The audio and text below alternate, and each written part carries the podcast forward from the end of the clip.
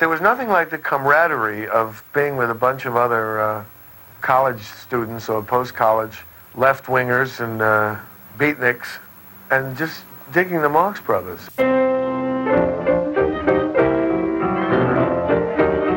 It's the Marx Brothers Council Podcast, episode 26 The Marx Brothers in a Nutshell, in a Nutshell.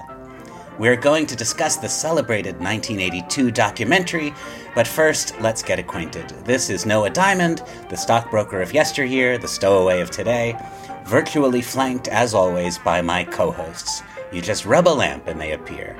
He is the researcher, editor, kibitzer, and philosopher responsible for hosting a third of our episodes, editing all of them, and from what I understand, someday he even plans to listen to them. You loved him as the manicurist in A Night at the Opera, Mr. Bob Gassel. Hi there, everyone, and uh, I'm here as long as we're not defunded. and he is the author of Groucho Goes to Egypt, Annotations Are a Conspiracy, and Jane Austen, her novel Insides. He is the founder of the Marx Brothers Council. He found it behind the dresser. And the man responsible for bath marks and other Marxian phenomena past, present, and future, Mr. Matthew Coniam. I won't speak until I see my lawyer. well, here we are, guys, to discuss the seminal 1982 documentary, The Marx Brothers in a Nutshell. And in just a little while, we'll be bringing out our two guests who are the two guys on earth most qualified to talk about that documentary. But before we bring out the qualified people, uh, maybe here we are. Our listeners would like to listen to we three bums kick it around for a while. Uh, what are your impressions? We've all seen this in the past, but we've just recently uh, caught up with it and watched it a few times recently. What do you think? I haven't seen it in decades, and I was very surprised when I uh, watched it because it became clear to me how well done this was because it appeals to fans all across the spectrum. You know, for the newbie, it, it, tells the story of the Marxes. It entertains them. It shows everybody how funny they were. But for the hardcore fan, there's all these rare clips and interviews that are that are going to draw them in. So, you know, there's something for everybody here. Yeah, I was thinking how we often talk about uh, which Marx Brothers movie would be the best one to show to somebody who doesn't know them as an introduction. Um, it's a little bit of a cheating answer to say this one, but it would be an excellent overview for a newbie. And you're right. There's lots of obscure stuff to keep the fans interested. Was was this the first place you ever saw things like the theatrical agency, uh, House That Shadows Built short, or some of the newsreel stuff of Chico and W.C. Fields? Definitely, in my case, yeah, I'd I'd read the um, the the Shadows Built sketch because it, there's a transcript of it in the back of Charlotte Chandler's book, if you remember. Yeah. Uh, so I'd, I'd known of it and had always been intrigued to see it. And yes, that was the first time I saw it. And, um, yeah, I mean, I think it is not. It's not just uh, useful and and and you know valuable as a resource. It is a it is a little film in its own right, um, and it is charming and delightful. Um, a bit like it's a bit like the, the, the, film equivalent of Harpo Speaks in the way that that's both a, a peerless mm. Marx resource, but also a delightful book that people who know nothing about them and care less can still enjoy. Um, I, I, think it's it's sort of analogous to that. Yeah, I was thinking in some ways too. It's a a, a bit of a film version of Joe Adamson's book. So many of the points and themes, uh, the use of the Philippe Soupault quote at the end, even some of the specific clips used are moments highlighted yeah. by Adamson that, that aren't often cited elsewhere. Mm-hmm.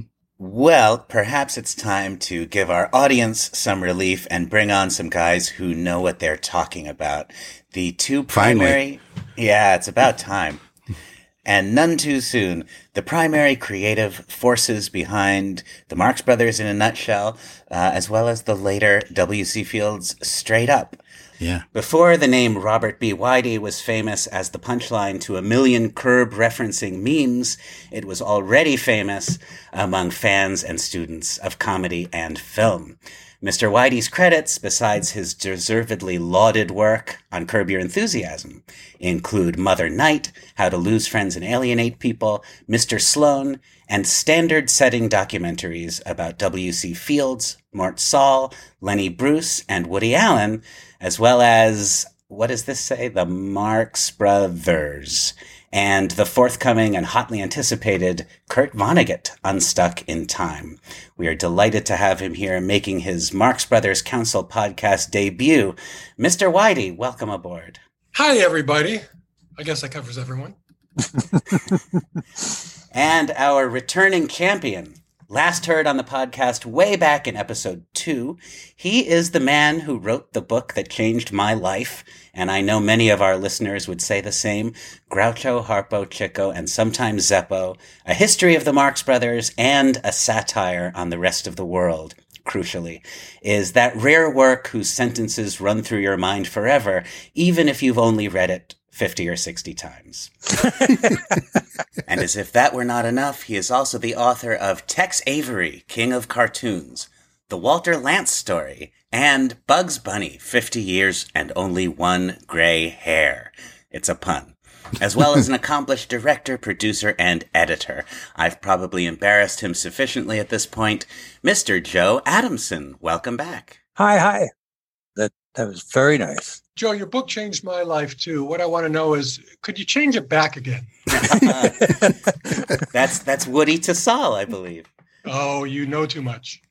well, we usually ask uh, first time guests for their Marx Brothers origin stories. And so, Bob, Weide, that is, um, will you tell us how did you first discover the Marx Brothers and get hooked on them and get interested in them?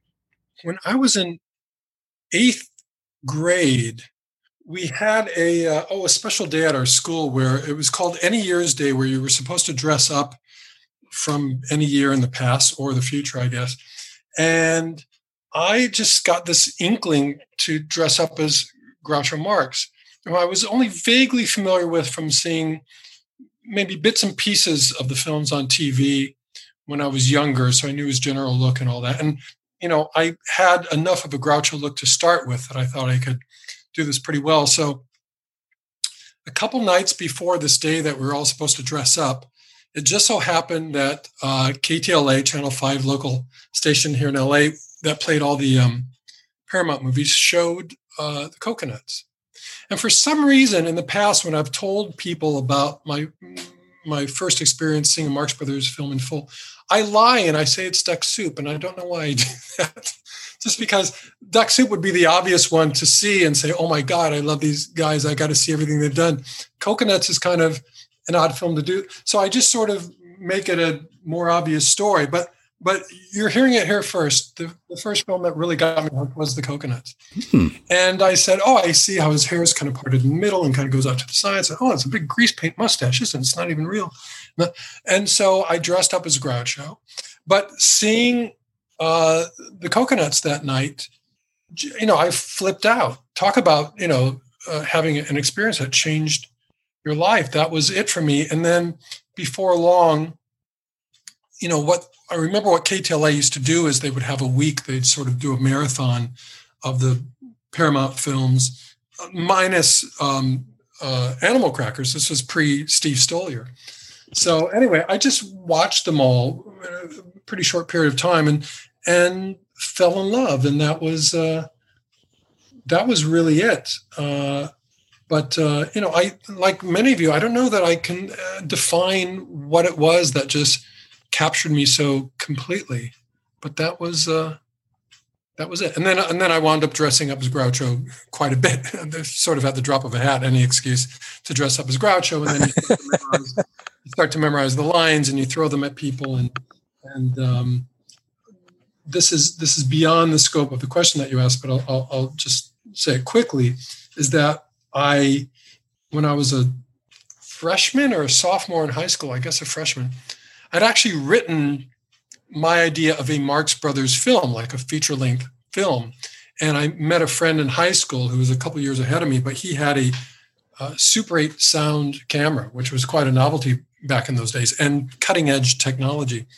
And so we actually made my film. It was called Cracker Jacks with an X, which I thought had a, a nice Paramount sound to it. And um, I played Groucho and recruited friends to play Harpo and Chico. And somewhere in a closet, I've got a Super 8 uh, millimeter sound film of my of my Marx Brothers uh, epic. But I need to bring that out.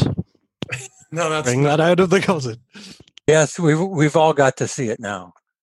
I'm sure you all have your own versions of that, be it on videotape or whatever technology was around when you were at that age. But um, it really takes a lot of arrogance to create a Marx Brothers project and then cast yourself as Groucho. Yeah. Come on. I mean, can you imagine?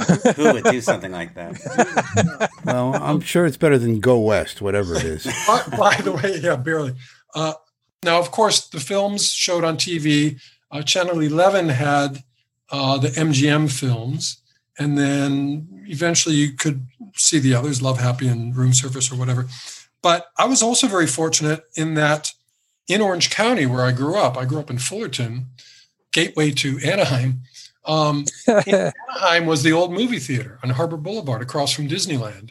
And you could go and sit with a very enthusiastic audience in this intimate little theater and see these films on the big screen. So I was fortunate enough, even in the 1970s, the early mid 1970s, to see a lot of the films for the first time uh, on a big screen with an enthusiastic audience. And boy, what a great way! Even now, you know, it's great that we. If somebody had told me back then that someday I could own all the Marx Brothers films for ten dollars each, let alone on Blu-ray, which of course was far from existing, in in in better versions than were even possible at, right. in in the seventies. Exactly but in any event, that was a great thrill. And occasionally I would come out to Los Angeles, which was like an hour's drive if I could make my older brother or my mom or an older friend who had a driver's license come out to LA because there are plenty of repertory houses and and um, uh, special event screenings where you could see the film. So I, I was lucky enough. I may be among the last generation who managed to see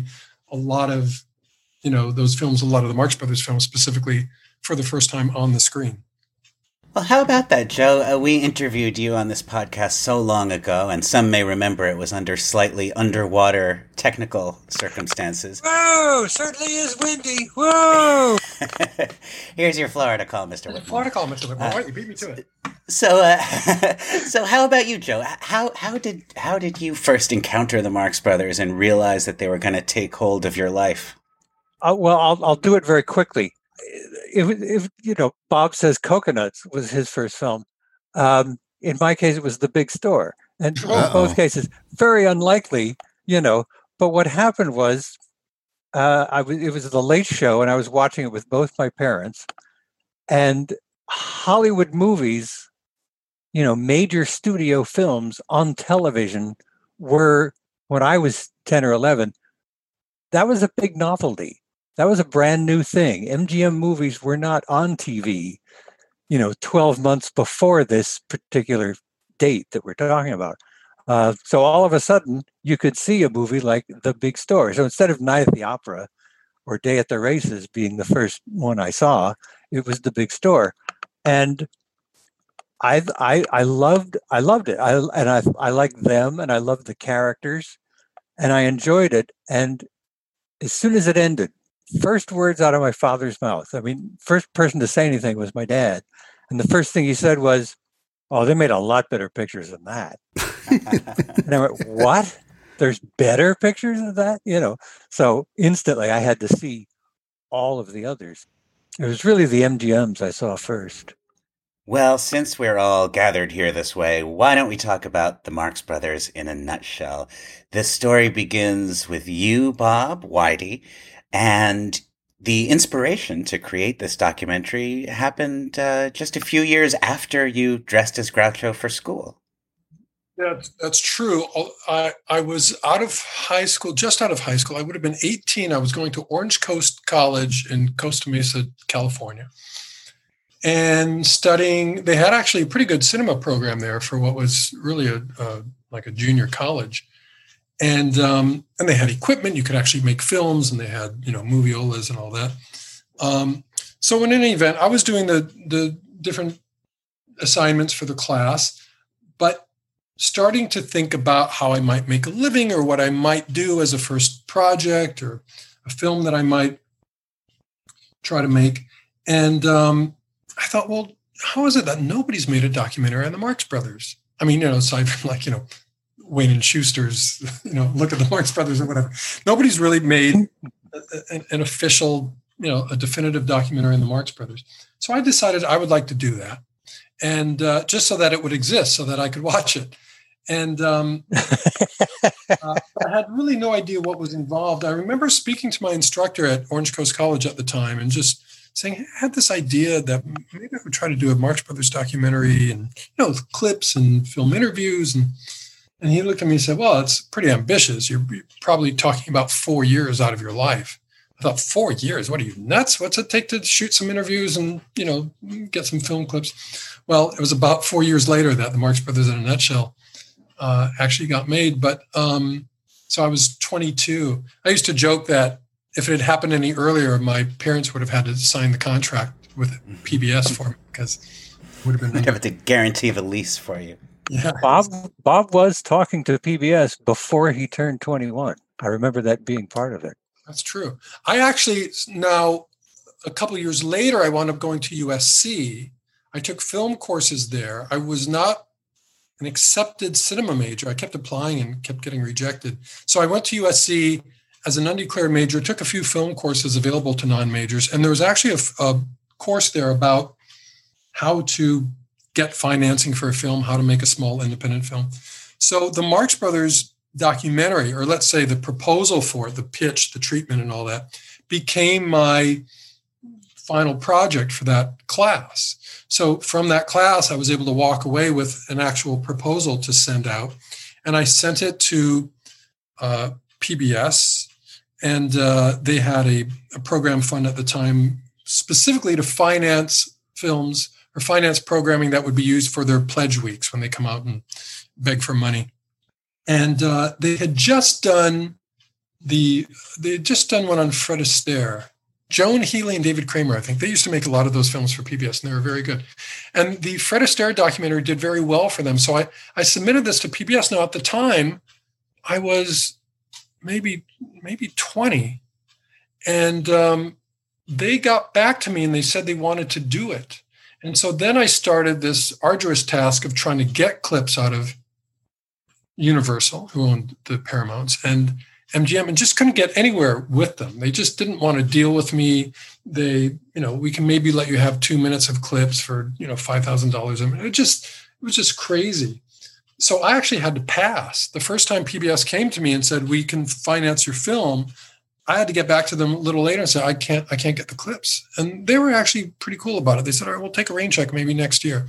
Now, somewhere in there prior to that time, I thought, you know, who am I? I'm a schmucky little, you know, 19 year old or 20 year old kid with no credits under my belt. How am I going to legitimize this in the eyes of PBS to give me, you know, six figures to make a low six figures to make a film? So I decided to package into the production other people who had experience, who had resumes, uh, who had credits. So the first person I went to was Richard Patterson, who had directed that wonderful film on Chaplin called The Gentleman Tramp. This is pre Brownlow and Gill's uh, The Unknown Chaplin. Um, it was just an excellent film, and Chaplin was still live at the time, and he appeared in the film. So again, I sort of used my connection with USC to get to him. I had another class. I don't even remember what the class was, but I was able to manage for my final exam or my final, you know, thesis. That wouldn't be thesis because I wasn't going for a degree, but whatever my my final paper for the class was. I decided to sort of trace the development and production and release of a documentary so this was my excuse to go to Richard Patterson and say, "Hi, I'm a USC student. I'm doing a, a paper for a class, and I'd like to follow the history of your film Gentleman Tramp because I love it. And can I interview you?" And he said, "Yes." He was very nice and very flattered.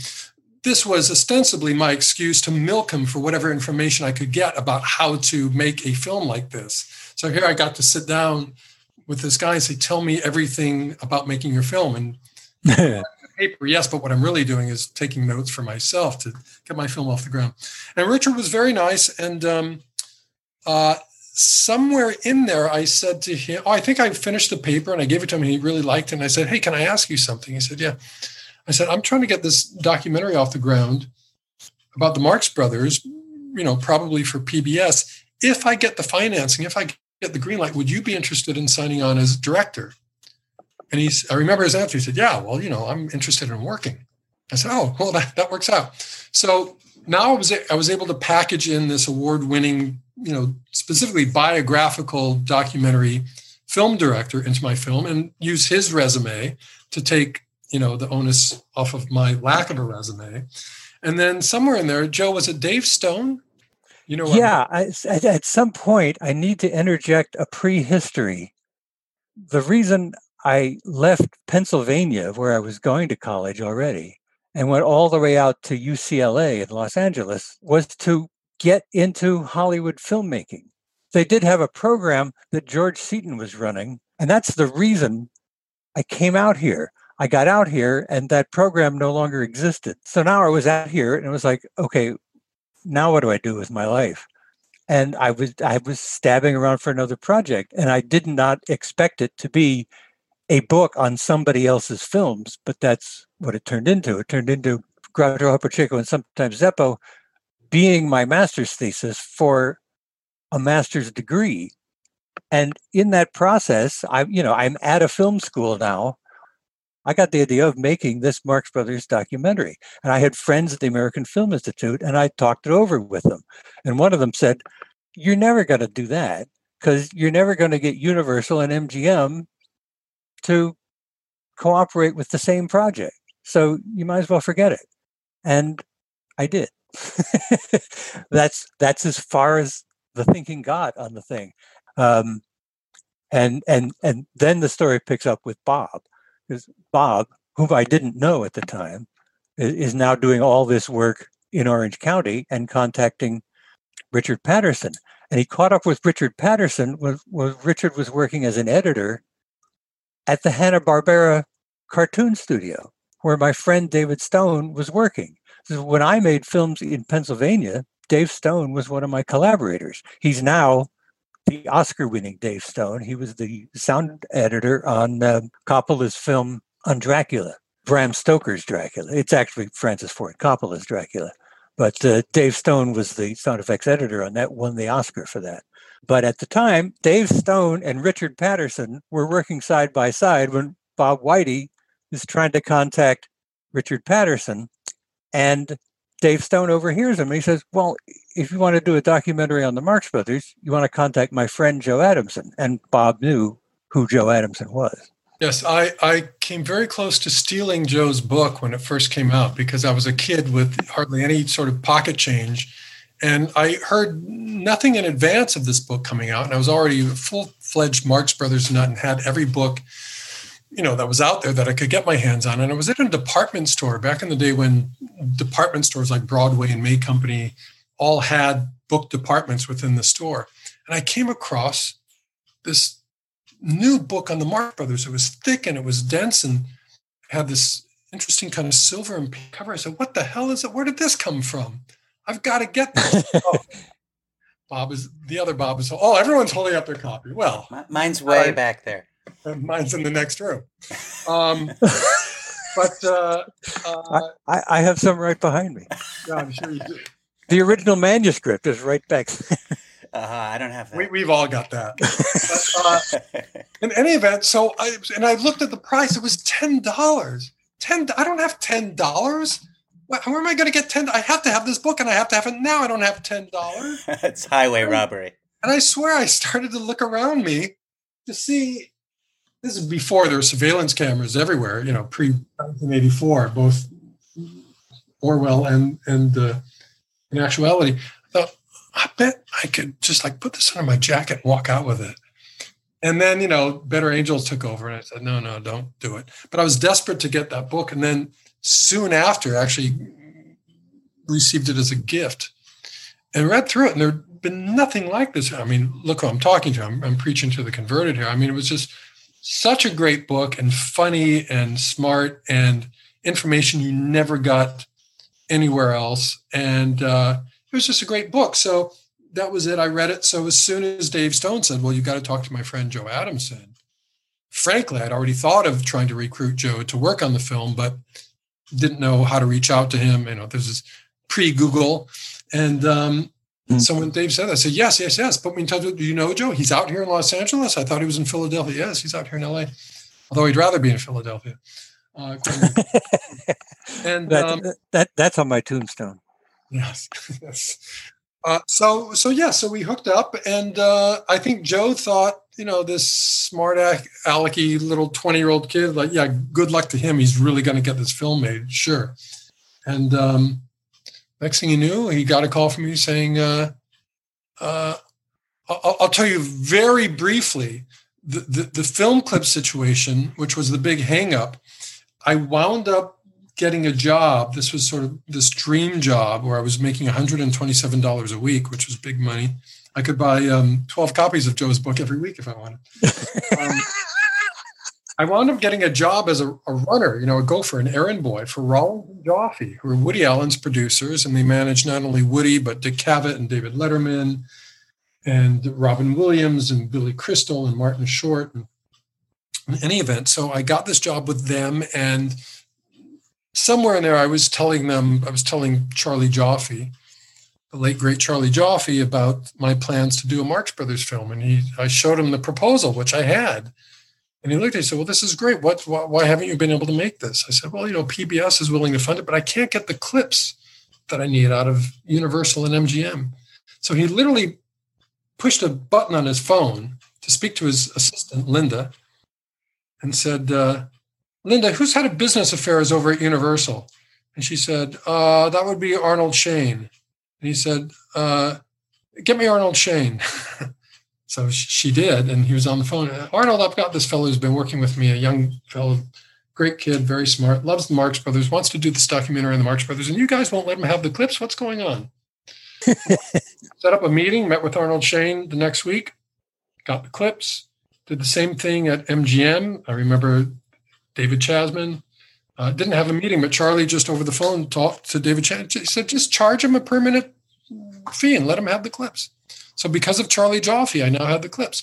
So I was able to go back to PBS and say, hey, I've got the film clips if you're still interested in the film. And they said, yes, we are. And the timing worked out that they were just getting into the next funding cycle. Called up Richard Patterson, called Joe Adamson, and said, let's make a movie what, what what happened was I had a day job at that point, and uh, Bob called me up, and I had a phone right right, you know, right where I was working, and I picked it up, and what I hear is Bob going, "I got my clips, I got my clips. Now I'm so happy, I got my clips." Did I really do that? No that's absolutely what you did because I will never forget.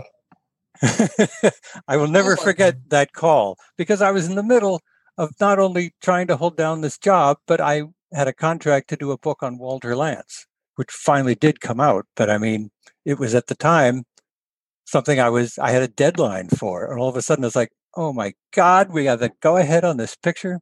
Presumably, that's something that's never got any easier over the years, is it? Is getting clips. I mean, one of the things that makes In a Nutshell stand out now is it's pretty much the only Marx Brothers documentary, and there's now many uh, that doesn't rely entirely on on public domain clips from trailers. Right.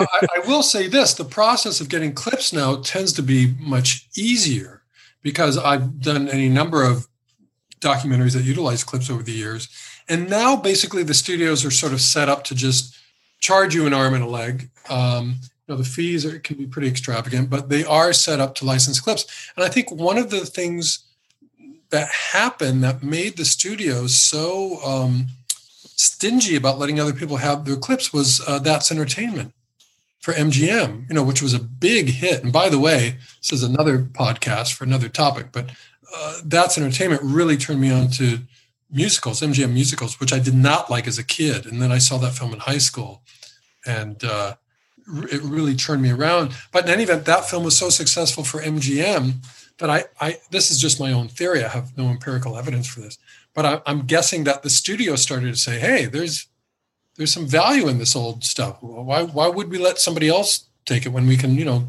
use it ourselves and make our own compilations and our own films?"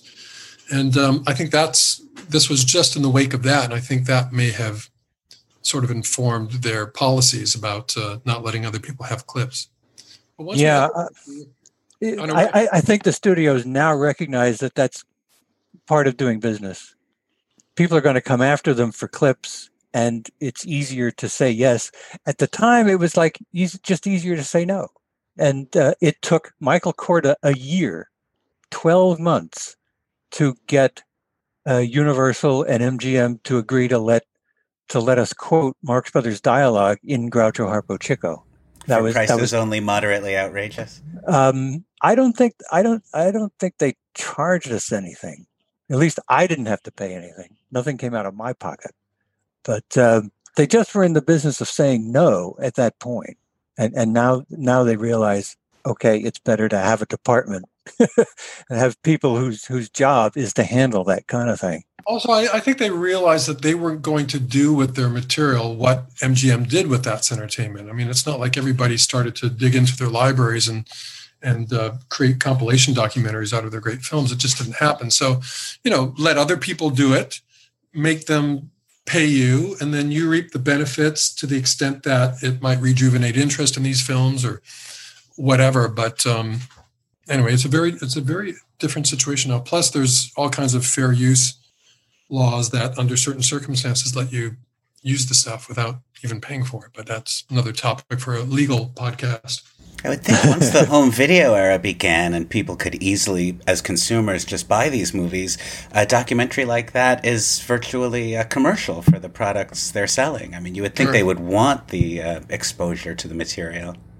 Now, one one thing I'll say was that after this, you know, whatever three and a half year buildup, from the time I first thought of the idea until we were actually ready to go, once PBS gave us the green light on the second round, I think we had like six months to make the film or something. It was it was not a lot of time considering that we were really starting from scratch. And the other thing is, you know, this is very antiquated technology by today's standard. I'm always marveling still at the, the beauty of digital editing and what that means. You know, if if if I'm making a documentary now and I need a picture of whoever, let's just say Irving Thalberg, I could Google his name, come up with dozens of images, you know, find one that's high res enough. Even if I'm going to seek it out later to get the rights or whatever, or to get a, a more high res version, from the time I think I need a picture of Irving Thalberg, I can have one in the film in about 20 seconds. That's literally true. I've done that working on things like, oh, I need it, and, and then it's it's in the cut. It's in the cut in less than a minute. And it's interesting too that we did this film when a lot of first person witnesses were still alive. Now you do a documentary on the Marx Brothers or you know anyone from that era, you're lucky to get like grandchildren and biographers or contemporary performers who were fans who speak of their influence. But we, Jesus, we had Morrie Ryskind. If you're real lucky, you get Bob and me. Yeah, exactly. Yes, who have both now been in films and documentaries on the Marx Brothers. Yes. About the interviews, I'd love to hear the process of how you got people, or maybe didn't get people you wanted. Uh, can you talk about that? Um, let, let, let me just say, just a, a, as a, a precedent to this, Bob's idea to do on camera interviews with people who were there is what made this film happen, I think. It, it, you know, because my idea didn't include that, but that had come up since then and that was being done in things. And so when Bob said, we'll do interviews with people, I, I think that's what made people say, all right, this, this could be really good. So who is the unseen interviewer in all those in all those clips? Is that you, Joe? It's a combination of us. I did many of them, and Joe did some of them. But Richard uh, Richard did one or two himself. And w- when we interviewed Margaret Irving, we turned on the camera. Richard asked one question, and she just talked nonstop. And and th- they would get to the end of a magazine, have to change magazines, put in the new magazine, and start again. And she would just pick up where she left off, went through six or seven magazines, filled them up, and said, Thank you very much, and wrapped up. And everybody was out of there but me, and she was still talking. She gave me good stuff, and I didn't even have a notepad out. I'm going, yeah, yeah, great, wonderful. Oh, wonderful. Thanks so much. Oh, wow. I love that she's holding a fan. Margaret Irving in her interview is holding an old fan. It's very That's elegant. Right. Yes, yes. That, wasn't, that wasn't a prop. She was really using it. But this was a woman who was in her 80s who just wasn't used to people approaching her saying, We know who you are, we love you, we want to interview you and get these stories from you. So these stories have been she'd been holding on to them for 60 years or whatever. Hmm. And finally somebody asked her about her life and her career and the floodgates just opened and she told all the stories she'd been holding on to. she, she actually gave a lot of this stuff to uh, Hector Arce. And I think that's why Bob contacted her. Bob made all these connections, uh, which is, you know, I mean, I know from doing Groucho Harpo Chico, that's quite a job. Bob really did it for this for this. There's a, a lot of project. phone calls and a little bit of research to find out where these people were, and um, you know. Well, the the other thing I wanted to say was was that Bob says we had six months to do it and we were starting from scratch. I would say we kind of were, but we kind of weren't. We were not on square one thanks to all the work that Bob had done. Um, and he, you know, he had found these people and interviewing them was just a matter of calling them up and saying, you know, that Marx Brothers project we talked about, we're doing it. When will we come over and and, and shoot your now, interview? When I talk about six months, I'm really talking about physical production more than anything. Certainly, the, the research and a lot of that legwork was done so we could kind of hit the ground running. But uh, six months is still not a lot of time to physically, you know, start and finish a film. I, I was I was you know impressed at the time that it took Richard Patterson and his friends two years to do Gentleman Tramp, and uh, you know I wish we had two years from the start of production, from the green light to completion, to have done Marx Brothers in a nutshell. Although Bob said we'd have ended up with basically the same film. A number of the interview subjects are, are people you had spoken to, Joe, for the book. I I sort of assumed that that was one of the things you had brought to the project because you'd already, not all of them, but a number of the interview subjects um, had already spoken to you for Groucho Harpo and Chico. That's why I ended up doing a couple of the interviews because I, I, I had known the guys now for, for like 10 years. I, I, I knew George Folsey better than I knew Bob. And uh, when we got to that interview, Bob said to me, "You know, I haven't prepared anything. Do you want to do this?" Hmm. so all of a sudden, I was the one asking George Folsey questions, but I had no prep for that. Do you think if Zeppo were still alive, you might have been able to get him? No. I, I told the story recently of what happened when I was doing the book. I tried to get in touch with him. He was in Palm Springs, and I was in um, Westwood near UCLA campus and I could have easily driven out there. And I asked him if, if the, you know, if I could do an interview with him, and I sent him a, a return envelope, you know, a stamped, self-addressed return envelope, and all he did was write in the margins of my letter, "Groucho is your man. Get in touch with him," and send it back to me. So that was that was my attempt to talk to Zeppo. And I now the thing is, had Zeppo still been alive, Bob would have tried him, and and that that that's the reason why the film finally got made was that Bob has a way that and the W.C. Fields film also Bob has a way of bringing people together that start out saying no, no way, it's not going to happen. The one interview that really went south was the very first one, and it was with uh, Bert and Charlotte Granet, who were you know lifelong friends of I guess all the brothers, but particularly close to Groucho. And it was mm-hmm. my fault. I was a kid. It was my first interview. I didn't. You know, I was just a wreck and nervous about it. And my questions, I don't know, if I were to play it now, it'd be very painful to watch. And um, uh, very, there was only like maybe one or two statements of Charlotte Granet's that wound up in the film. I filmed them as a couple, but did you know singles of both of them, and maybe some two shots in there as well. And you know, the interview with Bert Granet just wasn't very good. Again, my fault, not his. And um, also, as as you're edit- editing the film and whittling it down to the really key stuff, a lot of things that you think might be usable suddenly fall by the wayside. So there's a bit of that. You know, the old cliche of winding up on the cutting room floor. So so Bert Granet wound up on the cutting room floor. Charlotte was in there for a couple of statements, and I remember it being a very uncomfortable thing to have to tell them that Bert wasn't in the final film, which is something I do to this day. If I'm working on something and somebody gets cut out of the film, I always let them know beforehand because you hear these stories from actors who go to premieres or whatever and bring their family and friends and then they're not in the film. You know, one thing we can talk about is uh, trying to edit Morrie Ryskind. Was there a problem? It, it just is a real job. I did an audio tape of him in 69 to do the book and I recently, ha- I never transcribed it when I was doing the book. I just wrote down the, the passages I wanted to use. I had somebody transcribe it just so I could work with the whole thing. And she called him the master of the false start.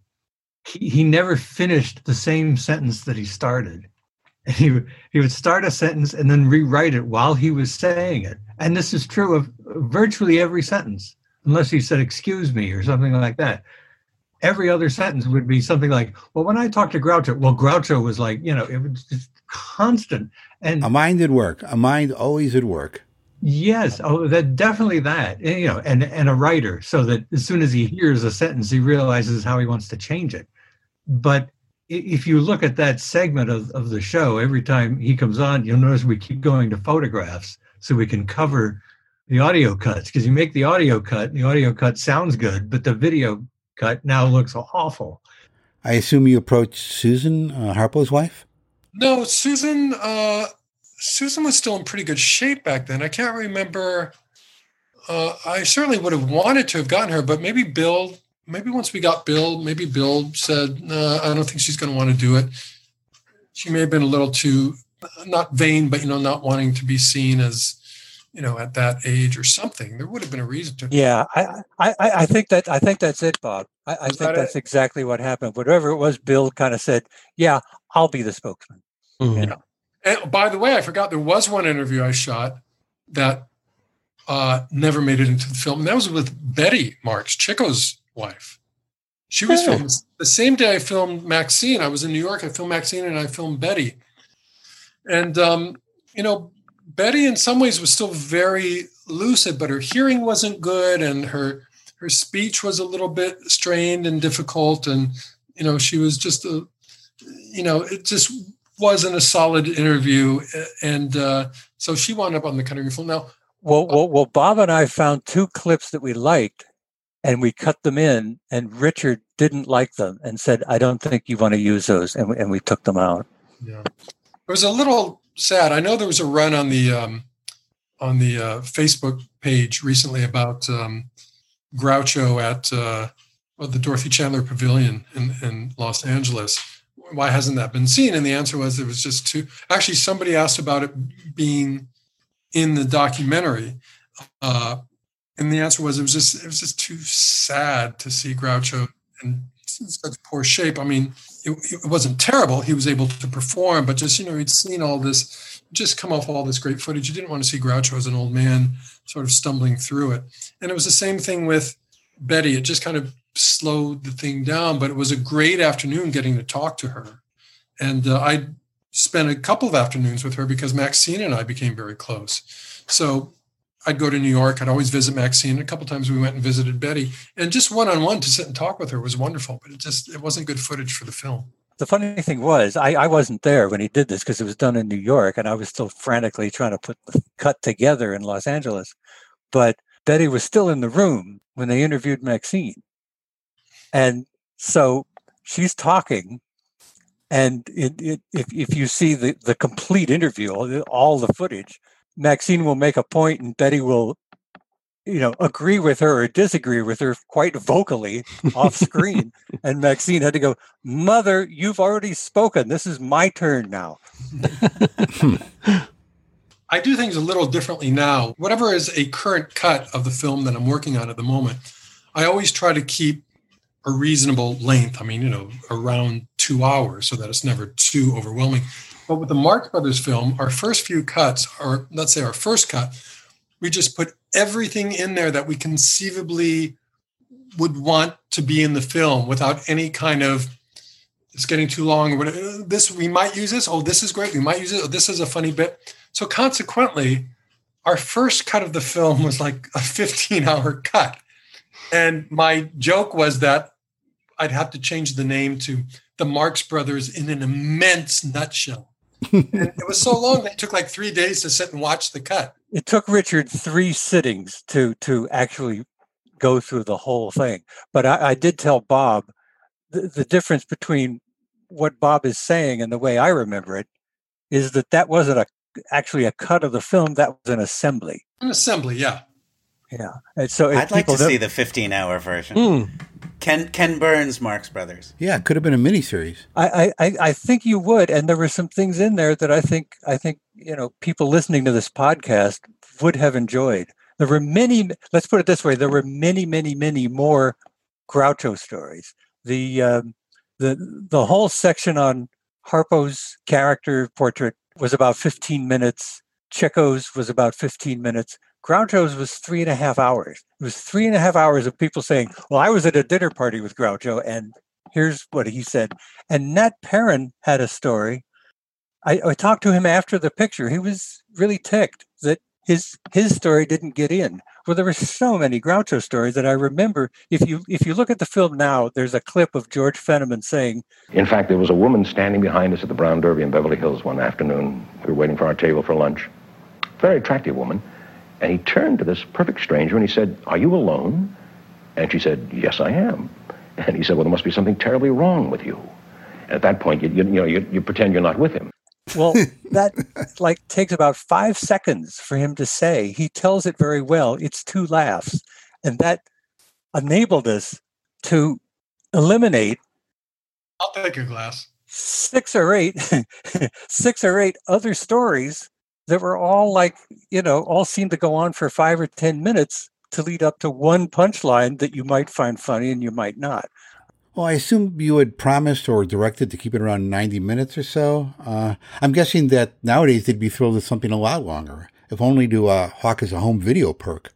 There's there's no question that this could have been a mini miniseries. Yeah, and again, the the the pocket of money that PBS used to finance this was specifically used for their pledge films. So people now who have, say, the DVD, you know, it runs together as one film, but it was actually constructed with act breaks.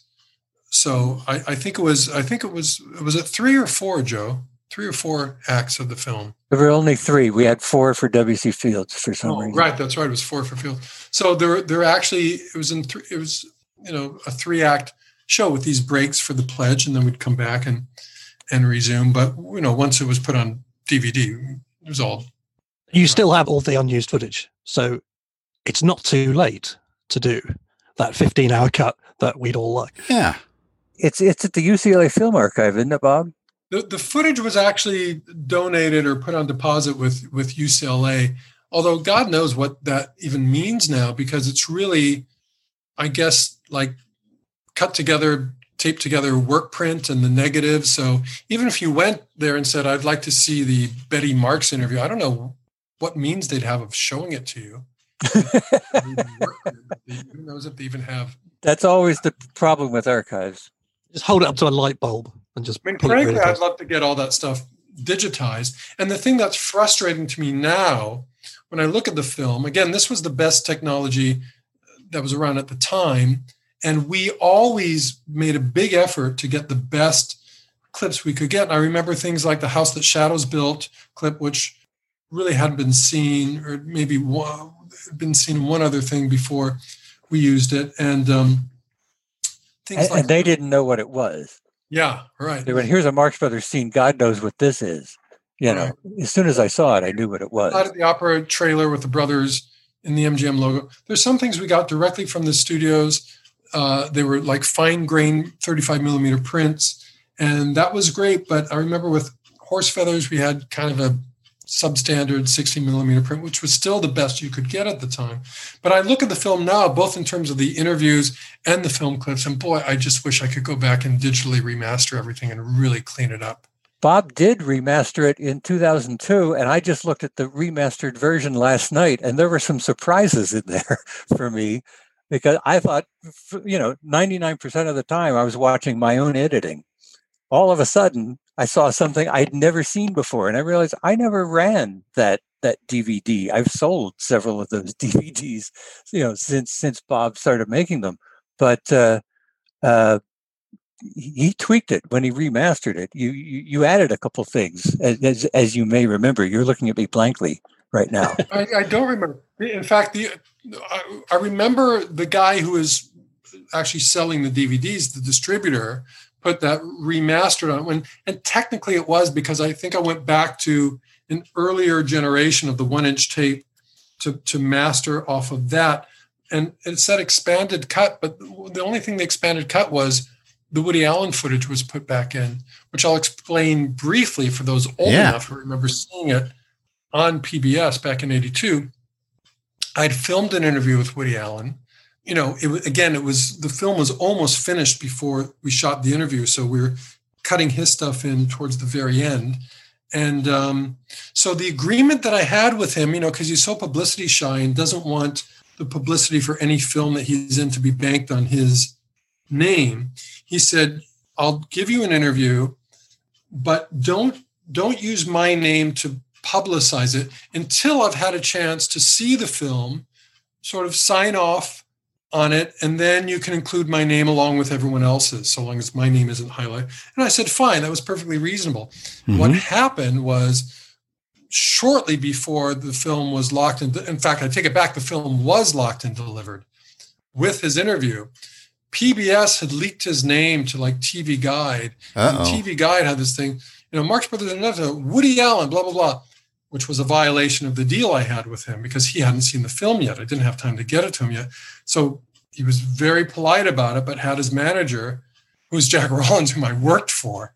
And um, so he made it clear he was agreement was broken and you're going to have to take his footage out of the film. So it broke my heart. I had to go into an, an online house and take our mastered one inch and literally cut his clips out and then years later once i did the home video or dvd or whatever i went back to him and said hey you know is there a chance that i can put your footage back and he said yeah sure you know because that was so long ago it was water under the bridge and you know, Well, also, he he said it was PBS he was really mad at. He wasn't mad at Bob. Yeah, he made that point that he he basically didn't want them to get away with because the terms of the agreement I passed on to PBS and they just ignored it because they got excited that he was in it.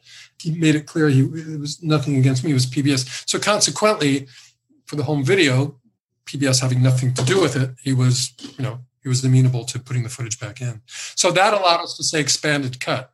So I, you know, any other kind of editorial changes that that you didn't know about, I can't imagine what those would be, but Well, I, th- th- there's two things, and, and people might be interested.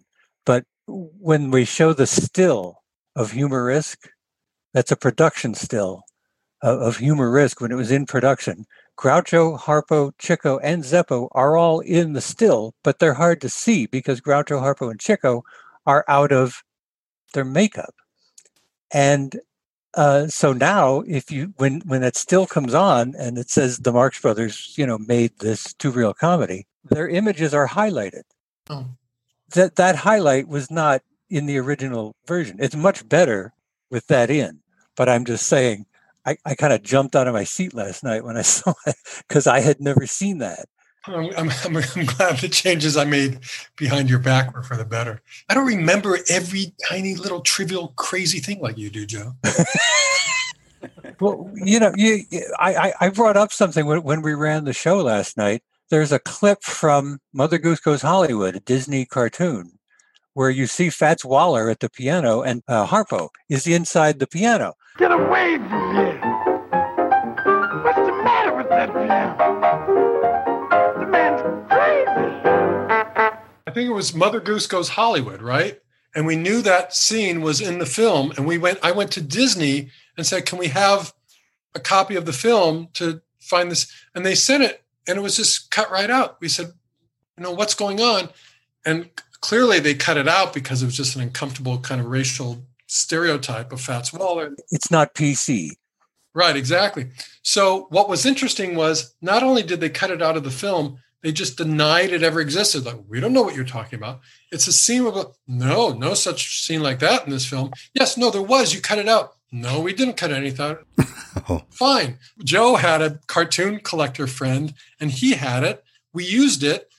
We never paid Disney because they denied owing it anyway. If they came to us and said, "Hey, that's our clip," we'd say, "No, you told us there's no such clip." So thank you, and we we put it in. Actually, Bob, you cleared it. You, at least that's what you told me. I wasn't in on that conversation, but you said, okay, if we find that there is such a clip and we get hold of it, do you have any objection to our using it since you don't acknowledge that it was even in the film? And, and they said no. So we, we, we were basically in the clear. That may be. And, and we never had any problem with it, did we? No. I gotta say, my favorite part of the show was all the great uh, newsreel footage. You know, at the pool with the families, uh, the soapbox derby stuff with Jackie Cooper, uh, and especially Chico and W.C. Fields hitting on the ladies. You know, how did you know this stuff even existed? I I I, th- I think I think I can take credit for that because I knew when they set up UCLA Film Archive, they got all of the studio prints from Paramount and 20th Century Fox. So 20th Century Fox meant nothing to the Marx Brothers, but the Paramount stuff included the house that Shadows built, included that scene, which baffled everybody else. But as soon as I saw it, I knew what it was. Um, but it also included some short films called Hollywood on Parade. And nobody knew about those. Those were not mentioned in any film histories that I knew of, but all of a sudden they're right there and you can look at them. And so I knew those things were there. And I said, Hey, Bob, we should, we should get those. They're right there at film, UCLA uh, Film Archive. And we got them with no sweat, but that's some of the footage that's new to the Marx Brothers fan. We were really concerned about the fact that we were just showing all these scenes from Duck Soup and Night at the Opera that Marx Brothers fans virtually knew by heart. We wanted to have something in there that they had not seen before. Yeah, as I was saying earlier, that's part of why the show is so good. It, it has something for everyone, the the novice and the hardcore fan. And, you know, that's easier said than done. Yeah, that was sort of the agenda that, you know, yeah, we sort of covered both sides of it people who knew very little or nothing about them, and people who, you know, could recite all the dialogue from any one of their films. So yeah, there was some effort that was made to find stuff that hadn't really been seen. And of course, now it's just amazing. I sound like some old geezer. You kids today, you don't know how easy you have it. the stuff you can find on YouTube is just astounding. You know, almost everything is there. But this is, you know, back in 1981, 82, and you know, it took some effort to find this stuff. And you you couldn't do all your research sitting on your ass. You actually had to get up and go out the door and go into places and go into libraries and go into people's personal collections and sit and look at stuff. But you know, it's a pleasure. I've always said the reason that I've that all of my documentaries have been about my sort of personal heroes and personal obsessions is because if you're going to spend that much time researching something, you know, and and and putting that much um, you know blood and sweat in, into any kind of project, you know, it's it better be something you really love because you know there are worse things than you know having to go to a library and sit all day and you know read things about the Marx Brothers or look at Marx Brothers footage. So it, it you know sort of. What struck me, I, I, watched it again earlier today. Um, the thing I think that comes across most strongly about it now uh, isn't uh, that that wonderful array of of rare stuff. Because if you're a if you're a hardcore Marx Brothers fan, you, you you're familiar with most of it now. But is it's just the the, now, the yeah. very very beautiful and and that, and I do mean beautiful way the way that it's made. Uh, in particular, the the montages of each brother that that are, that are, each one begins with the barrel um, the the way the clips are edited in, the way they're juxtaposed with music, particularly in the Harpo one, where um, the the soundtrack is his uh, "Why Am I So Romantic." um, harp solo, but the, it's it's showing footage of him walking down the stairs. So it's a kind of a, a, a, high comedy moment, but it's got this gorgeous romantic music in the background, and it works so well, and it makes such a difference that it is it, you know it is it is a film in its own right. Yeah, that that that was that that's a definite carryover from my original idea. We had several meetings, Bob and Richard and I had several meetings in Bob's apartment, and um, Richard came up with the idea of coming up with ideas and, and writing them down on three by five cards and throwing the three by five cards down until we had enough three by five cards we could put a script together from from the three by five cards. That was a nice idea, but about all that came out of those meetings that ended up in the film was the idea that we should have character sketches of, of Groucho, Harpo, and Chico, as, as well as Zeppo and Gummo. And, uh, uh, and, and, and Bob's idea that Margaret Dumont's introduction should be a tilt up a photo of her, this grand, imposing figure, and, you know, arriving all the way up through some kind of nice gown that she's wearing up to her face. And, and those two ideas were about all that came out of those meetings that I remember. Can you talk for a minute about how Gene Kelly uh, became narrator? Because uh, he's not usually somebody you would associate with the Marx Brothers. Well, there, there, there was a point where we were considering Jimmy Stewart, and Bob said to me, PBS would like us to use Jimmy Stewart as the narrator. Could you live with somebody like that? And I said, Well, the first year or two, we might have our little squabbles. but then that's inevitable, don't you think? I think I just put together a list of people who who might be good. I, I like the idea of somebody old Hollywood. And yeah, Jimmy Stewart was on the list. Um, I remember even uh, Lauren Bacall's name was on the list. I thought that might be interesting, have a female voice, and you know, um, and it was just you know we got turned down by a few people. A few people weren't available. A few people were dead. Um, and uh, We're just using it as an excuse. then it was Wida. Um, you know, my first idea was to have Cavett narrate it. Uh, you know, Cavett was doing a lot of those kinds of things, and PBS actually said, "No, don't use Cavett because we have the Cavett show. He's very visible on on the network." And at the time, you know, Cavett was going to be in the film as a talking head anyway.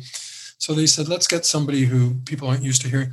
And I put Gene Kelly on the list just because I'd heard his narration of some other things. I loved him. I loved his body of work. I loved those MGM musicals. And, you know, there's no real connection between him and the Marx Brothers other than they're all MGM players or maybe at different times. But in any event, I thought he might be good. And Richard and Joe signed off on it and approached him and he said yes. So it wasn't a sweetener for getting the MGM clips. No, no, totally. Did you work with Kelly in the studio? Yes, we did. I mean, I, I sort of sat back and let Joe kind of direct that voiceover session. And uh, we were about to wrap up. And, you know, he was sort of getting up to get ready to go.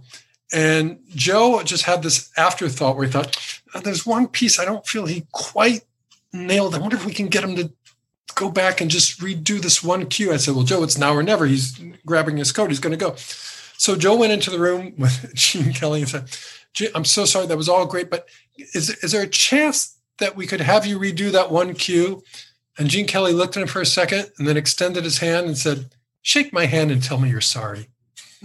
Ooh. Whoa. It's very funny. I later got to know Gene Kelly's uh, widow. She's much younger than he was.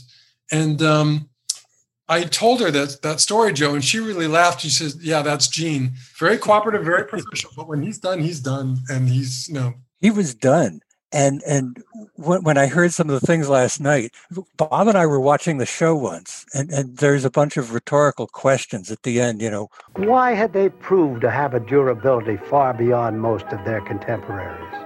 Why were they able to make people love them by exhibiting the most antisocial characteristics possible? Why were they able to make millions identify with actions that seemed to make no sense at all?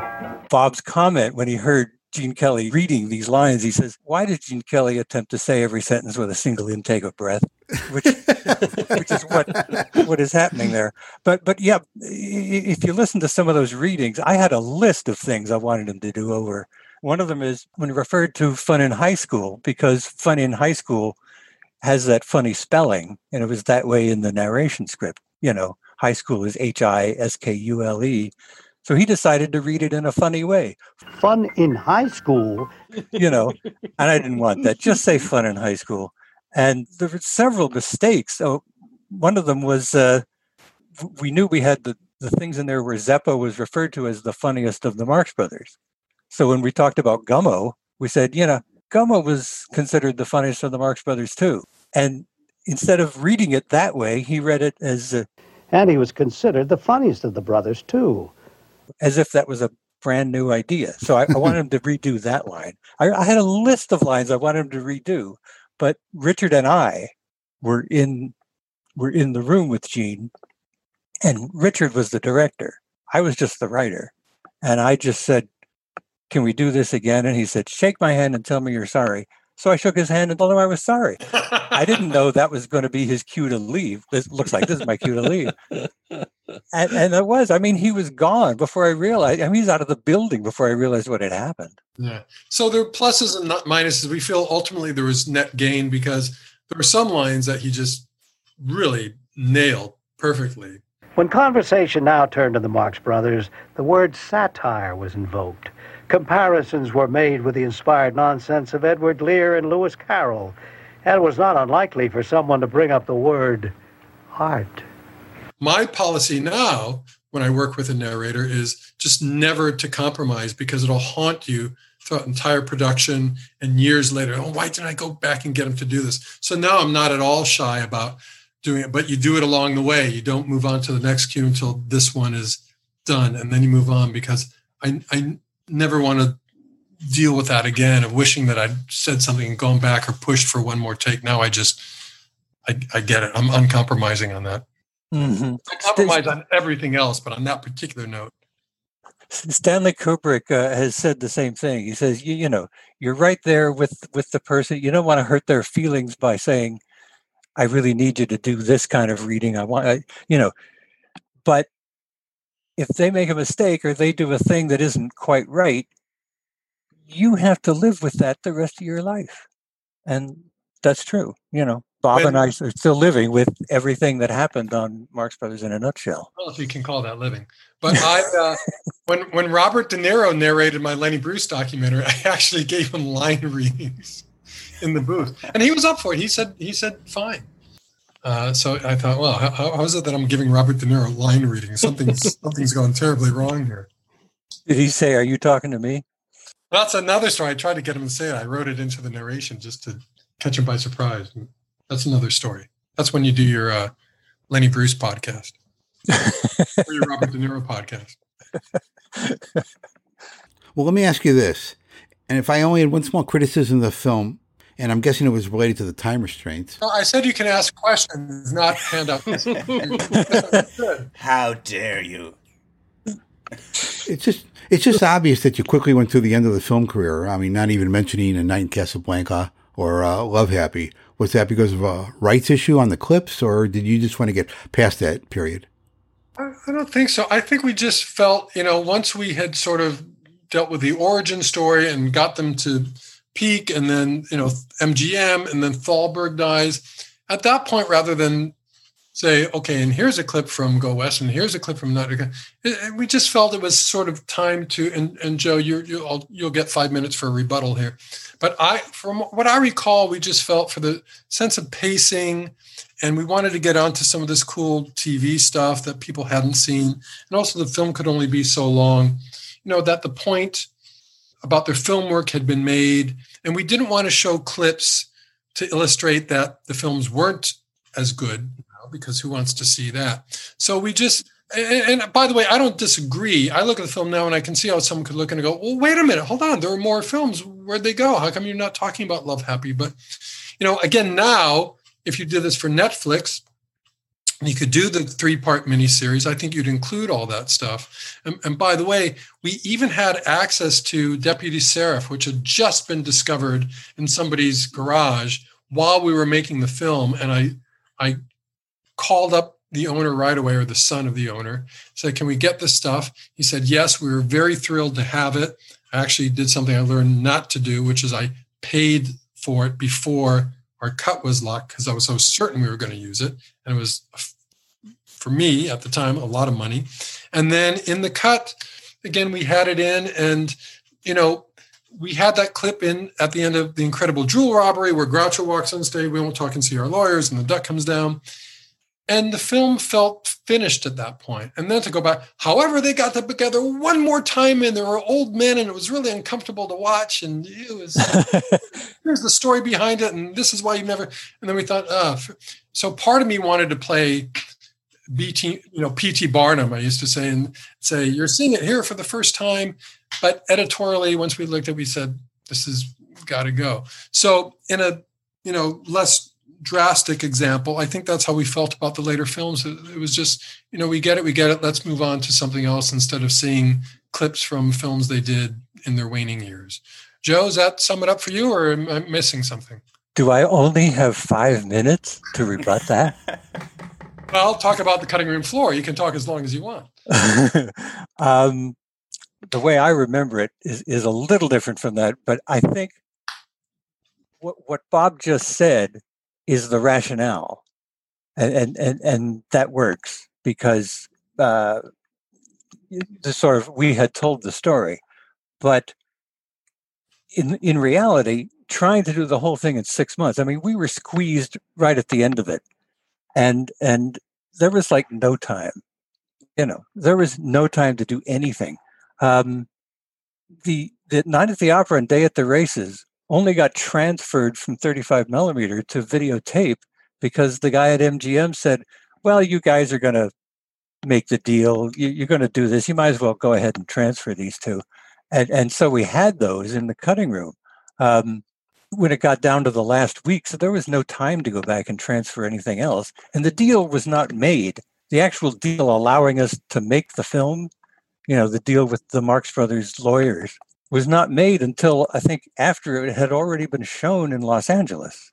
Uh, so, you know, there was no time that we said, okay, the deal's all set. Can we get uh, at the circus so we can transfer Lydia or or anything like that? There, there just was no time. Uh, we were just lucky to have night at the opera, day at the races, and the trailer to the big store. We really did not want to go have to go through all of those films and go, oh God, you know.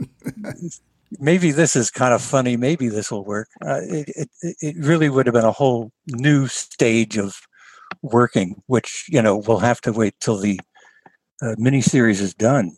But the the the, story that I recall with uh, Deputy Seraph was that Bob and I, Bob and I did a lot of this between the two of us, and and Richard was busy editing um, American Cinematographer magazine. So basically, Richard's job became, you know, he's credited as director because his contract said he had to be. But basically he became the senior advisor because he had made a film like this and bob and i hadn't but bob and i would kind of we, we would get together and make a decision and then move on it and then richard would say yes or no and he tended to say yes. Nine times out of ten he said yes. But we made the decision on deputy seraph exactly what we were going to use where we were going to use it. Um, bob went and got it transferred. I cut it in and richard saw it and he said uh, you don't want to do this. And Bob was really unhappy. and he thought Richard and I had conspired against him for, for, a, for a short while. And later came back and said, Why did I ever think such a thing? You know, but I mean, you know, uh, emotions run high when you've got a deadline and you, you've already shot past it by about two weeks and you're still trying to finish the damn thing. Uh, but that's that's how I remember there was a there was a thing. I wonder if Bob remembers how how this went because the original deadline was like the end of January, and at one point early in January, it became clear that the whole show was not going to be done by the end of January, by January twenty eighth, whenever the date was, and uh, you know the presenting station was KOCE. Oh wait, it was actually KQED in San Francisco. KQED in San Francisco. The guy had come from KOCE and and and so he was up in San Francisco. He was there. We had Bruce Shaw in Washington, and Bob was in touch with them, and he said, uh, and, and, they just loved us, and they loved the idea that we were going to do this show, and they were going to have a Marx Brothers thing to show, and. So Bob said, you know, I don't think we're going to be quite ready by January 28th. Oh, that's okay, boys. That's okay. And uh, we realized we weren't going to have it ready by January 30th either so he called them again and said, I don't think it's going to be ready by then. Oh, that's okay, boys. That's okay. Because it was, you know, way ahead of the broadcast date. And uh, this happened several times. I mean, they just so happy that we were doing this and, and they loved us.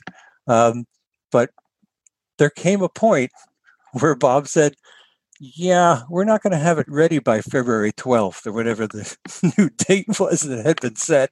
And it was obvious we weren't going to have the whole show finished by that point. And it wasn't okay.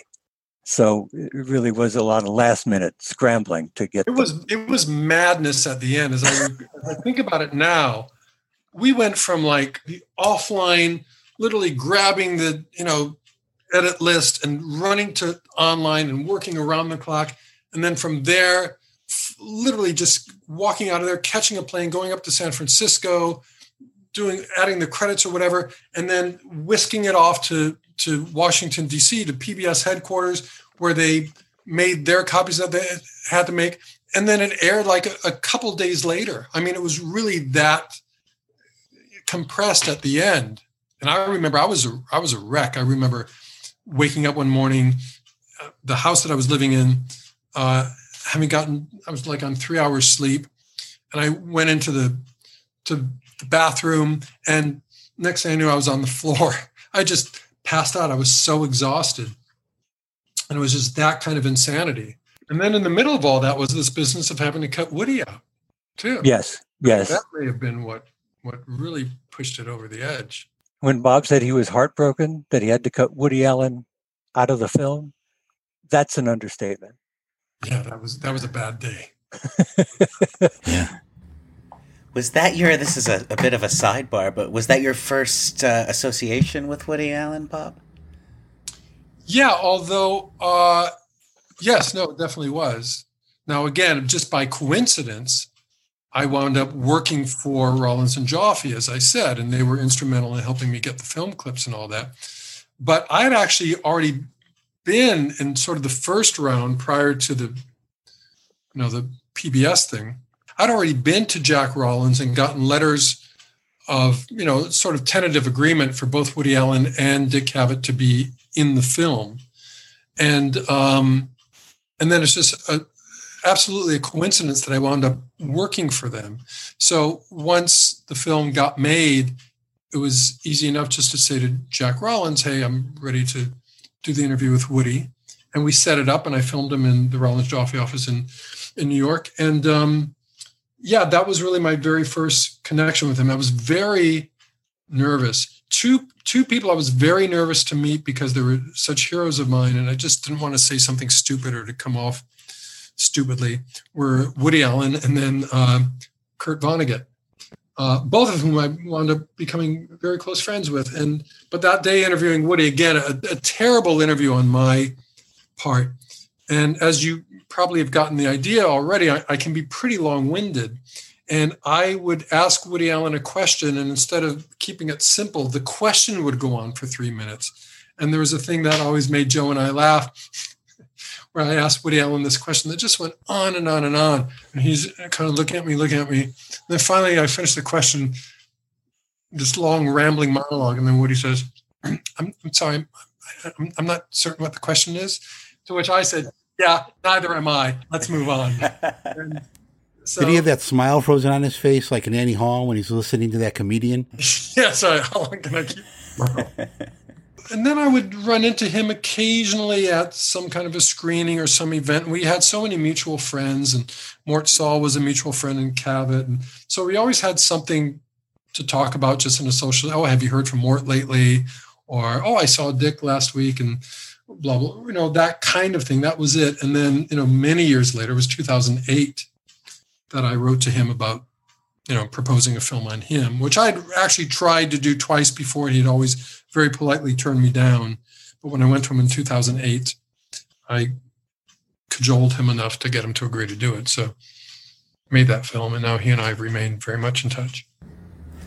Well, there's a question. I know that uh, both of you probably would be unlikely to want to repeat yourselves, but uh, despite the excellence of uh, Marx Brothers in a nutshell, uh, it's been almost 40 years. What are the chances that either or both of you would return to the subject and make a more robust Marx Brothers documentary or one with the technical sophistication uh, of your more recent documentary work, Bob? No, I think I'm done. Plus, you know, the, the, the, the, the difficulty in making these films is getting them financed. I'm finishing now my Kurt Vonnegut documentary, which looks like it's actually going to make it into theaters next summer, 2021. There's a distributor on board. We're working out the fine points of the agreement. Um, I approached him about the film the same year we finished the Marx Brothers film. This is in 1982. And he agreed to it. And it's been you know, basically financed out of my own pocket, you know, running around trying to get somebody to finance this and nobody would do it. So not every film is that difficult, but um, it's it's raising the money for these things that's tough. But I'm, you know, again, I'm I'm not a kid anymore. I was 20, I was 22 when the Marx Brothers film was finished, 18 when I started. And um, I have to be very careful about what I devote my time to now. And uh, that's true. It's it, it, in watching the show last night. I, I I jumped when Dick Cavett said 50 years from now, And he, in 1982, he's saying 50 years from now that the, the year would be 2032. That's only it's only 12 years away now. And Gene Kelly saying they did their best work a half century ago. Yeah. I know. I think- I regret that. Uh, That's a lesson to me that I've utilized since is to not to put anything in a film that places it at a certain period of time because it becomes dated. You hear Gene Kelly say they did their best work over half a century ago, and it's like, yeah, way over. Dead for almost half a century now. So I, I now know not to do that. Thank you, Joe. That was your piece of narration. I'll, I'll I'll take credit for that. Yeah. Actually, speaking of that Cavett interview, um, I don't know if this is just me, but does anyone else agree that it's it's one of the most visually uh, the, the, the, there's this wintry scene behind him and rain streaking down the window panes behind him. Lots and lots of rain. There was a storm. There was a storm immensely going on. Very poetic. It was a Hmm. hurricane. I mean, it was national news. I was in Los Angeles and I knew they were having a hurricane out there at that time or something. Yeah. It was like record breaking cold weather. It was like well below zero. I want to say like 12 degrees below zero or something. It was just shattering records. And in the middle of all this, because Cavett had he had a place in the city, but he had a place on Montauk, Long Island, sort of famously. Um, and uh, so he said, "Yeah, come out to uh, Montauk. We can film the interview there. We can't do it at my house, but there's a place called the Gurney's Inn. You can stay at the Gurney's Inn. We'll help you get the reservation, and we can film the interview there." So I had to trudge out to the very, very tip of Long Island in the middle of this terrible, terrible weather. But I put him in front of this window, and yeah, there's a whole nother story going on outside. You see snow, you see rain, you see uh, uh, you know cats and dogs, and um, but yeah, I, I always like to look at that interview too. Dick and I are still very much friends, and I will occasionally let I'll say, "Remember when we met and we did the Marx the film?" He say, "Yeah," and then I'll say, "You know, that was 15 years ago, and then that was 20, that was 25 years ago, that was 30 years ago," and he's just like, "Stop, stop, stop." I love his story with the Jewish family and the girls and him searching for the word. Uh, they enjoyed the daughters. yes. Very genteel. Looking at the film last night, uh, it occurred to me th- the Woody Allen interview, and that, uh, that was done the same day as the Dick Cavett interview, right? Or the same, it was No, the same uh, it was Cab- Woody was done the day after Cavett. but it was the same trip to New York. Yeah, yeah, sure. and that was January. Our deadline was still January 28th or something like this. And and Bob is out there still filming interviews. And Maxine Marx was interviewed in December in New York. This is all the very end of the of the project. I, I had I had the thing the, the, the editing was quite well along before he even interviewed Betty and Maxine. So it's it's like a major, major part of the of, of, of the content of, of, of the interviews came along right at the end. You know, uh, Maxine, Maxine Marx, Dick Cavett, and Woody Allen. That they just they, they just really are, are the icing on the cake, as far as I'm concerned, in terms of the interviews telling us things that we, that we didn't know and, and, and phrasing them very well.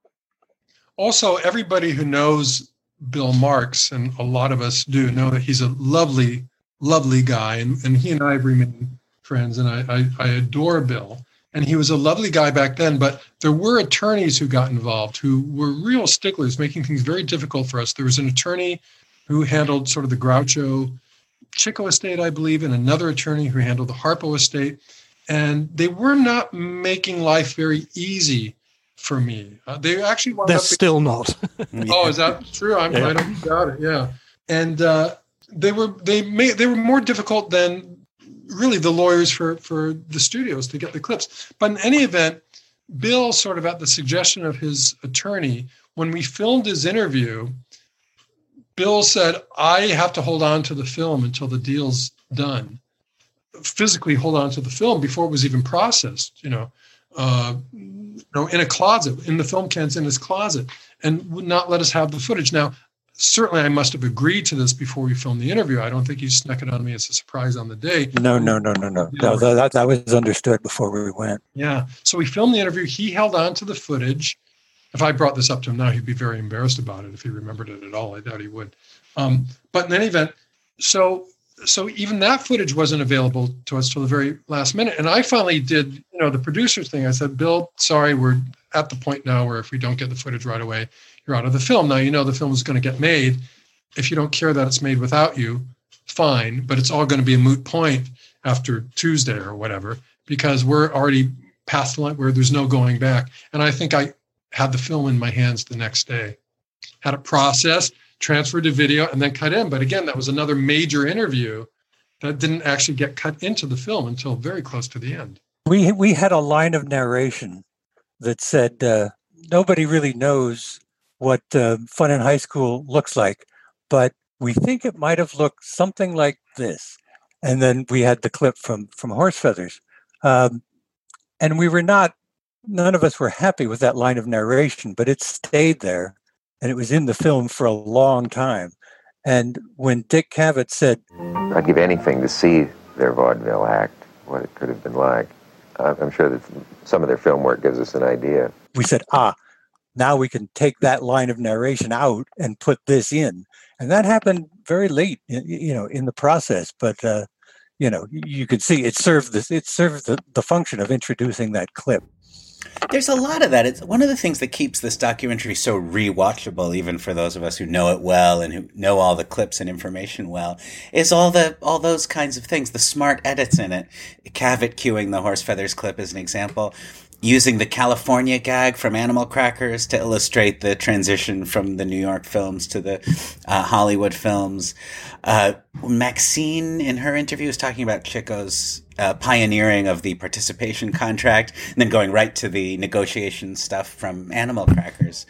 Um, you know, all of that is so wonderful. The film just kind of flows that way. Um, are there any things? Are, are, there any things that didn't make it in that were those kinds of uh, smart edits or transitions? Yeah, I, I have some. I have a a whole riff on that because Bob several times in, in, the making of the film decided to pass along his theory of, of editing this thing to me, which was, you know, when it comes down to the end, if it comes down to a question of shall we leave in this funny moment or shall we leave in this touching moment, I'm not so sure I won't wouldn't go for the the touching moment. And he said that several times.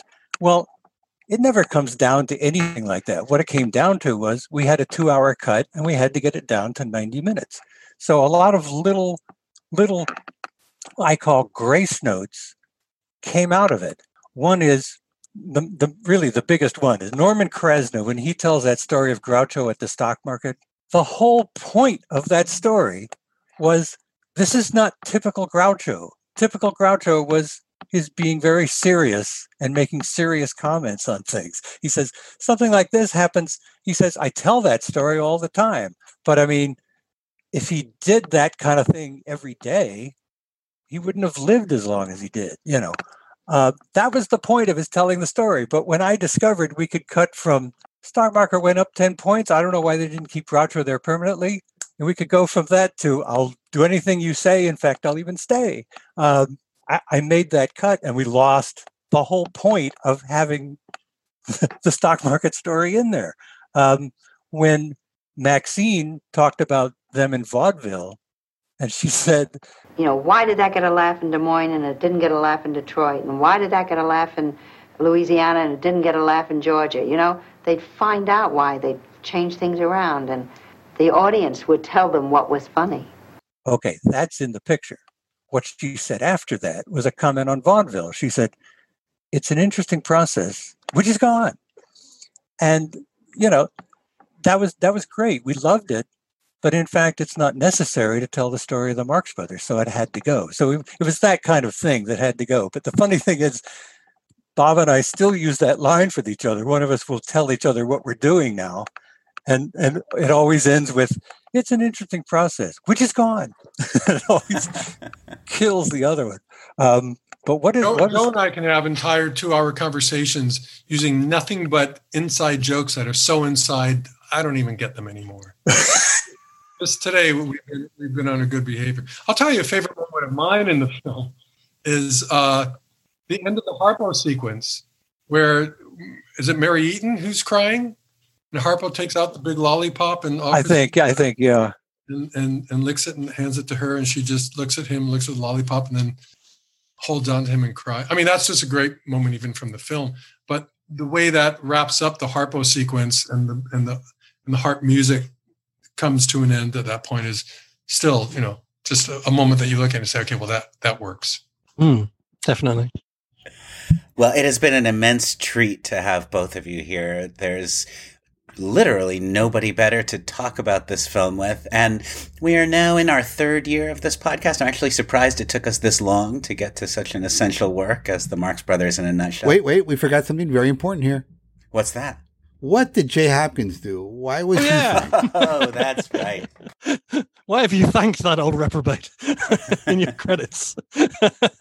Probably gave me a couple of photographs or something. right, right. yeah, there. I mean, Stoliar is credited. Uh, you know, a lot of these people under special thanks. These names that still mean something to people who follow the the council on Facebook. Um, in, in most cases, somebody found a film clip or gave us a photograph or something. I'm sure Jay had a couple things in his collection that he loaned us. hmm And John Tefteller is in there too. Tefteller, yeah. Yes, Tefteller. Well, it's interesting because John and I met in high school, and I don't know how. I don't know if he'd remember how, but somebody must have said, Oh my God, I know a guy who's a, as big a Marx Brothers nut as you are, because we didn't go to the same high school. We were in neighboring towns, but not even the same town. And somehow we connected. We were very, very tight friends back then. And he got married, moved to Oregon, I guess, right?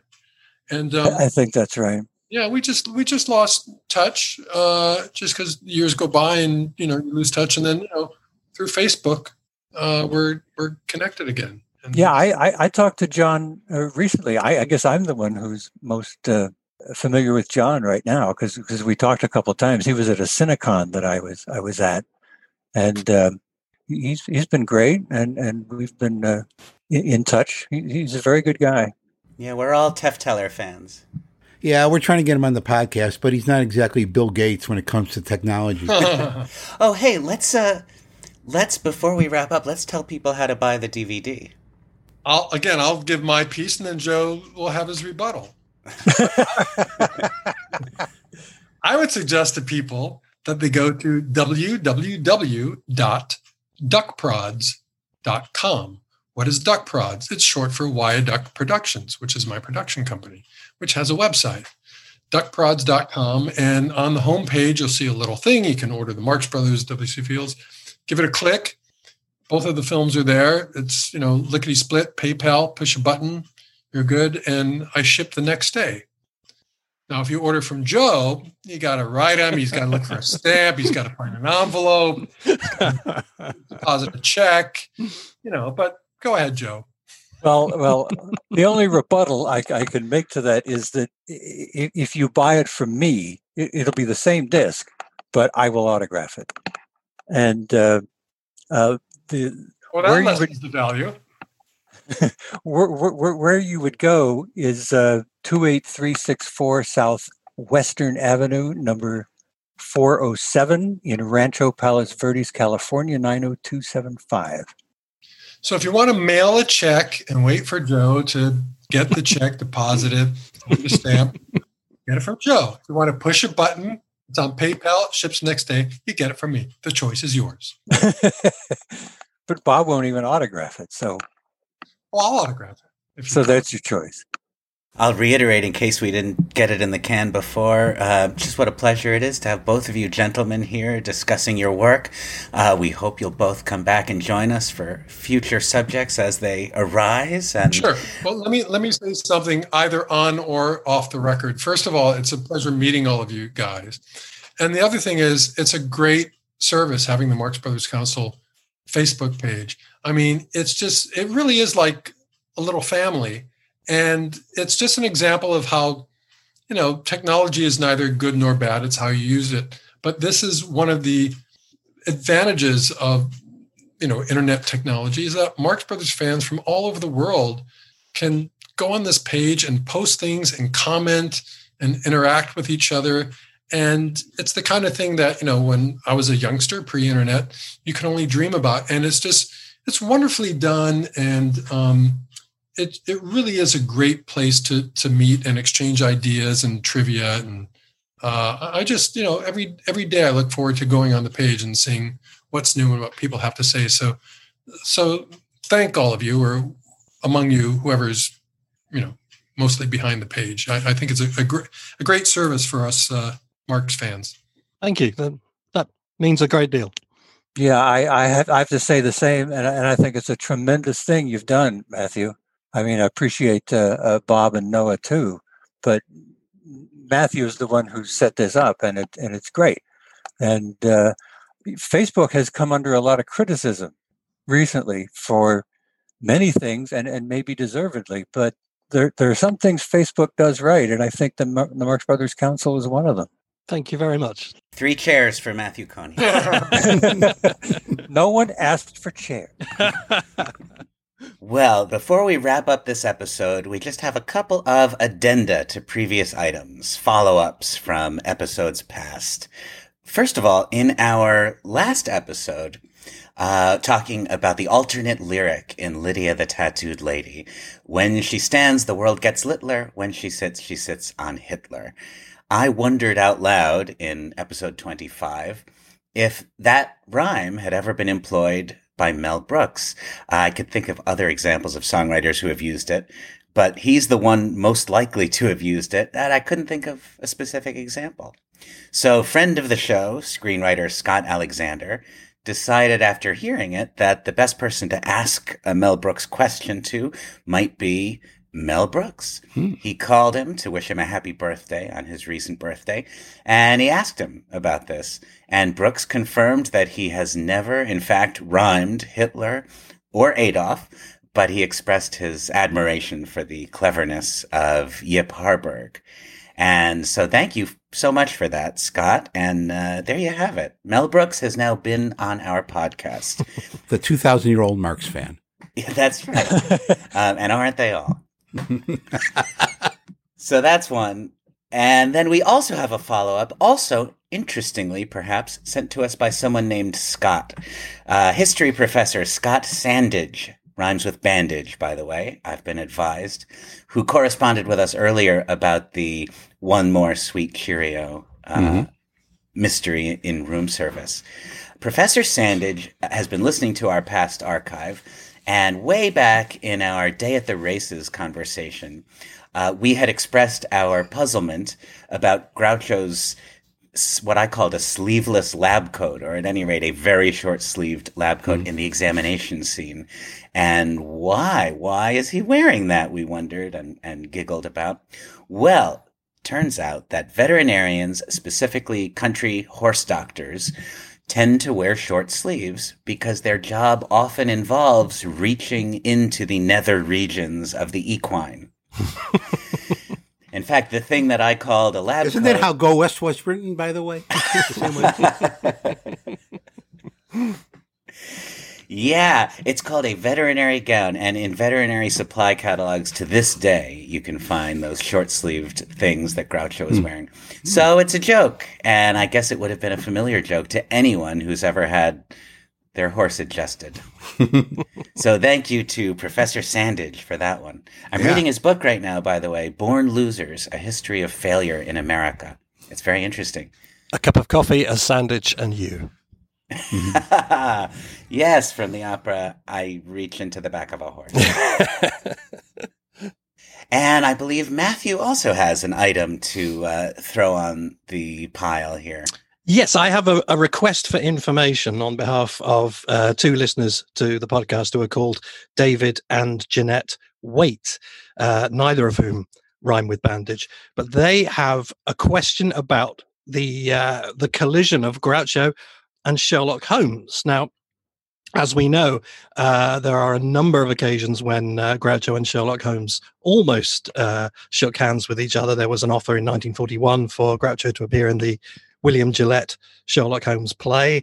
Uh, there was talk also in 1941 of a of a, a Sherlock Holmes vehicle for all three brothers, and uh, George Kaufman wanted him to appear in a stage pastiche about Sherlock Holmes. So there are one or two uh, links already. But uh, David and Jeanette wanted to know if it was the case that Groucho appears in the 1950s Sherlock Holmes TV series, the one that you can see on YouTube or get on $2 DVDs everywhere because it's public domain, the one with uh, Ronald Howard as Sherlock Holmes. Um, and the short answer to that is is no, he's not in it.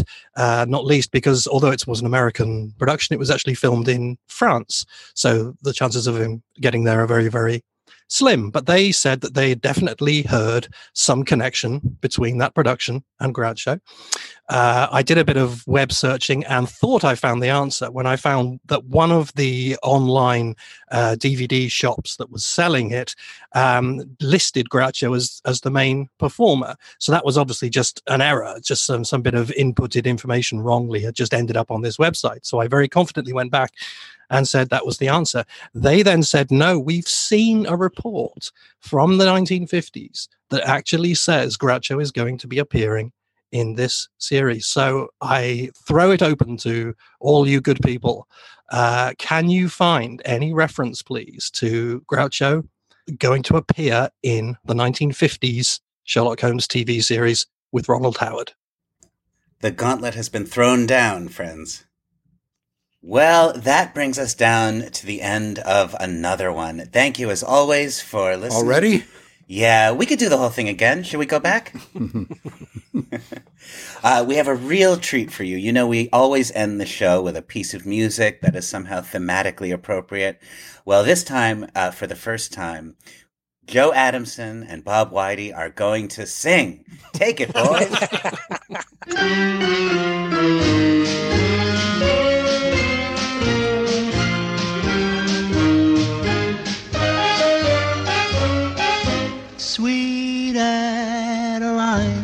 Sweet Adeline, my Adeline, my Adeline, at night, dear heart, at night, dear heart, for you I pine, for you I pine, in all my dreams, in all my dreams, your fair face beams,